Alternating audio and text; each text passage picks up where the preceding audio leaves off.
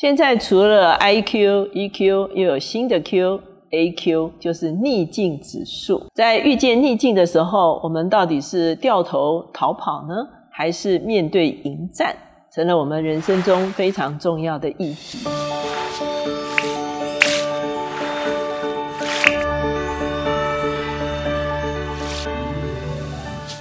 大家好，我是乔美伦老师。每周一次，我们在乔氏书房与大家见面。今天我们的单元是快闪新书。今天我们所要介绍的快闪新书叫做《隐性优势》。那我们今天也会有一位啊访客哈，要跟我一起来对谈这本书，就是 Monique 哈。来，Monique 跟大家打一个招呼。大家好，我是 Monique。Monique 是我神学院的学生，他自己本身也是一个职业经验的会计师。那现在呢，在台北林洋堂做我们管理处的副处长。为什么今天要跟 Monique 来对谈这本书？因为这本书的作者呢，基本上是一个。华裔的美籍的啊女性的作家，当然晃她自己因为是亚裔，而且是女性，其实她在她成长甚至就业的过程中间就遇见很多的逆境哈。尤其美国我们知道也有这个啊白人至上的这个概念哈，常常被贴了一些标签，比方说人家认为她一定是就是英文不好哈。她在这个标签下面怎么样把逆境转为她自己的转机？在书中她其实啊分了好几个部分，其中有一个部分就是提升价。有一个。也是日裔，可是美籍的一个滑冰选手叫常州。二零一四年的时候，他在全国滑冰比赛中名列第三，可以代表美国去参加奥运。可是呢，大会就把他删掉了，然后用第四名把第四名拉上来，理由是说第四名的胜算比他高。他们说常州只有二十岁，第四名是二十三岁，比较有经验了哈。可是呢，其实第二名才只有十五岁哈，其实年龄不是问题。所以基本上三个后来都是。金发白皮肤的这个美国代表，很显然他是一个种族问题哈，所以呢，他当时受很大的一个打击。可是呢，在他预备他自己的之后的这几年中间，他做了一件事情，就是努力了完成三周半的跳跃。那个时候，在全世界是没有一个女性的选手可以完成这个三圈半的跳跃。二零一八年的时候，美国不得不请她去参加奥运的这个比赛。也就是说，她其实去发挥她的一个长项，把她自己的价值把它提升出来了。Monique 哈。在你成长的过程中间，你怎么样去发掘自己的隐藏的强项？我我觉得，当我读到 Laura 这本书的时候，我觉得蛮心有戚戚焉的，因为我自己也是在小六的时候就全家移民到澳洲。一个身为一个华人，在那样的一个呃社会里头，其实你还是隐约会感觉到，就是那个有标签，对对对对对。所以在这个整个求学过程当中，我发现，就是我必须要比别人强。我才可以占有一席之地。我记得我就是在学业上面非常的努力。那毕业之后呢，我就去考证照，因为我发现，在那样的环境之下，你必须要专业，你的你的专业必须要能够能够能够说服，能够超越别人，你才能够脱颖而出。考取执照之后，我就发现英文是我的 second language，好像你要这样子跟人家拼到底，也不见得会赢。所以后来我就找了一个呃 area，就是当时有很多移民政策，他们从啊海外啊，不管是香港、台湾等等，他们就大量的移民涌进。那当时我就呃，反而利用中文可以做优势，可以去处理对对对，我就用了我双语的优势，帮我的老外老板去呃应对这些华人的，所以就把一些看起来好像是劣势的哈，把它转成了优势，对不对？没错。其实，在我们的生命中，常常会遇到这样子的一个啊一个事情哈。那在他的这个书中呢，他也特别谈到一个概念，就是要从限制中间来发掘机会。那他说，其实很多的企业，他从车库起家哈，因为资金有限，所以他不断的奋战。他说，可是现在很多育成中心哈，就是好像孵化器啊或什么啊，资金也到位啊，或者是很多资源也到位，有的时候反而就是做不起来哈。为什么？因为压力不足哈。所以就让我们想到那个鲶鱼理论哈。鲶鱼理论就是说，沙丁鱼哈，就是运送过程中死光光，后来有个船长就放了一只鲶鱼进去，那个鲶鱼窜来窜去，沙丁鱼为了要躲它，后来就。啊，沙丁鱼都是鲜活的哈，送到这个呃运输的地方。所以呢，鲶鱼理论就是说给予压力，然后它会其实它会更好。在你的这个限制中间，怎么可以找到新的机会啊？我举一个最简单的例子，我因为我是两个孩子的妈，生完小孩要重新回到职场的时候。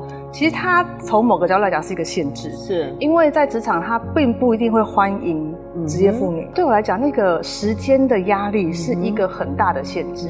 然后我就发现我没有加班的本钱，我一定时间到就是得下班，我就是得去接孩子，所以反而。是一个限制，对，它是一个限制。可是它逼出了我的效率，跟逼出了我的 SOP。我开始把多余的动作删删删删删，然后把不需要的累赘的一些的流程删得非常的的淋漓尽致。所以我觉得那个限制反而呃练就了，是，然后练就了我现在在施工管理处每天要面对庞大的需求啊等等，非常可以快速的理出那个先后顺序，还有整个时间的规划。是是是，所以压力其实是一个助力。那那因为他是专门研究这一个，可以说是在商业很多的经验中间，怎么样使用知性跟感性交互的，来找出一些机会的这个领域哈，所以他特别提出一个所谓的第六感的这个哈。那他认为说，很多时候我们都是线性思考，就是 one step one step 这样走下去。可是他提供一个所谓指数模式的思考，也就是说，把很多比较不相干的东西哈，能够有一个重新思考的点。他说，发现那个伊利诺州哈，他们训练那个美法师啊去做这个解决家暴问题的一个 training。为什么？因为他说很多有家暴问题的人，他很多人他不讲，可是他去呃弄头发的时候，美发师随便跟他聊，他就把家暴讲出来了。所以他们给美发师做训练哈，至少能够初步去处理，或者是啊可以转介。所以呢，其实好像两完全两个不搭嘎的东西，就把它连接在一起哈。Monique，你觉得你怎么样找到不同事情之间的连接点，然后产生一个？创新出来，我觉得是在我生命当中的每一个不同的阶段，我会尝试的去试用自己的优势，不断的整合过去的经验。然后我刚刚讲到当母亲这个角色，然后后来重新回到职场，所以我就发现，哎，我把教养的这个概念用在职场上面，我知道怎么在带团队的时候，同时有管教。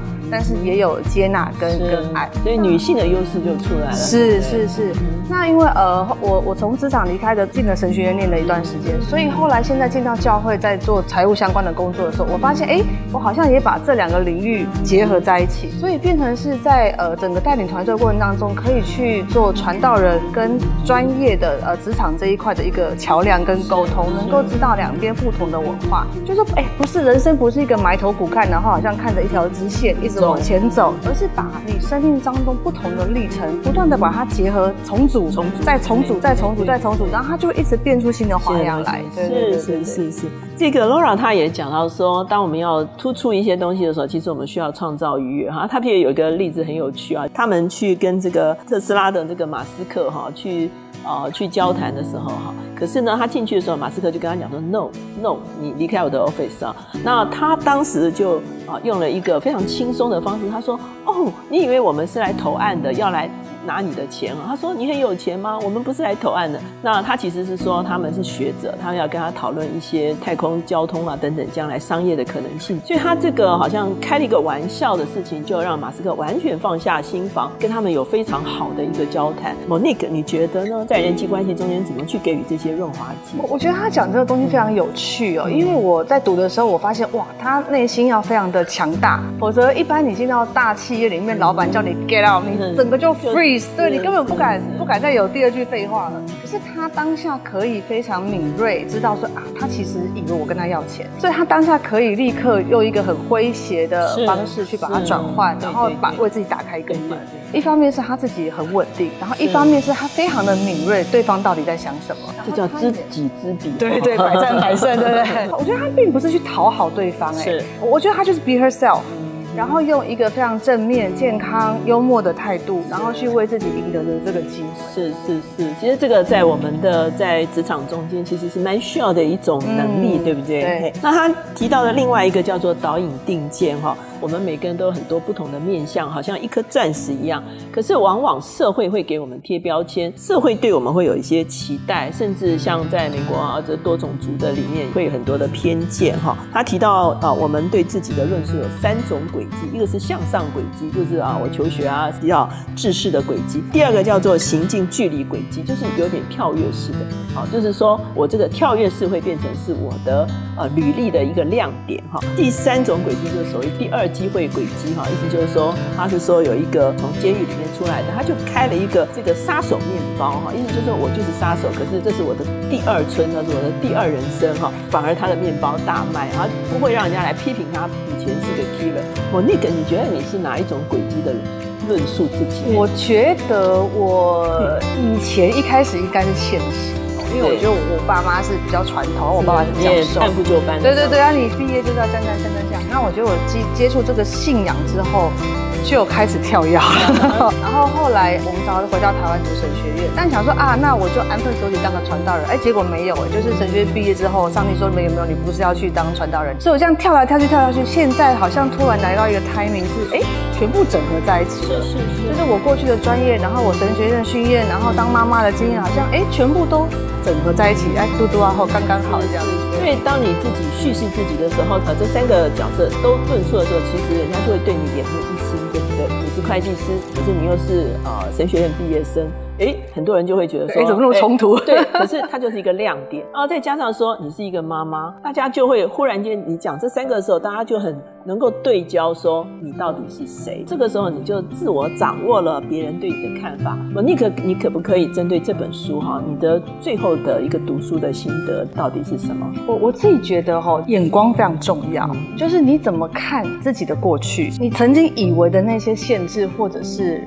弱点好了，其实你换一个眼光看，它可能是你的强项，是它可能是你可以发展出来的一个隐藏的一个优势。然后再来就是说，要清楚的了解自己的故事。我觉得那个是了解自己的故事，那个是你可以去创造一个 niche market 的那个基础。那最后我觉得就是说，主动去引导人家对你的认识。每一个都是一颗钻石，钻石它有不同的切面，你怎么样让不同的人透过你的不同面相去了解你的？最好，我觉得这是这本书非常启发我的要表达。对对，所以呢，今天我们要思想的就是你怎么样找到自己的强项呢？你怎么样在限制的里面找着机会呢？你如何把一些不相干的事情，可是你用你的敏感度找出它的连结点来产生一个创新呢？你怎么样去制造人跟人之间的愉悦经验呢？你如何展现自己的轨迹，让人能够多面向的看见你的价值呢？